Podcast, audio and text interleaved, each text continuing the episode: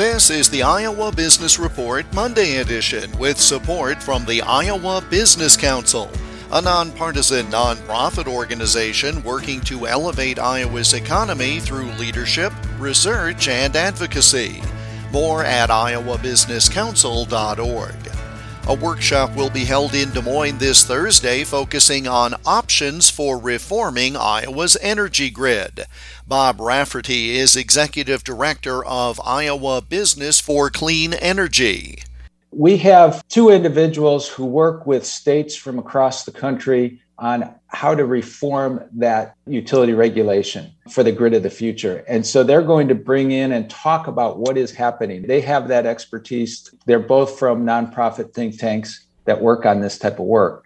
The third and sort of our keynote is the former chair of the Federal Energy Regulatory Commission under Donald Trump.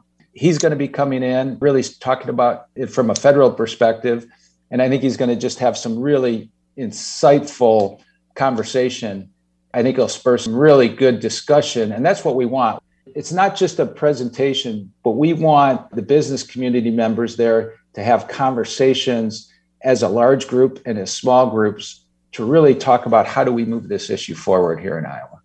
The Reform the Grid workshop will be held this Thursday. For information, go to iowacleanenergy.org. The Iowa Business Report is presented with support from the Iowa Business Council.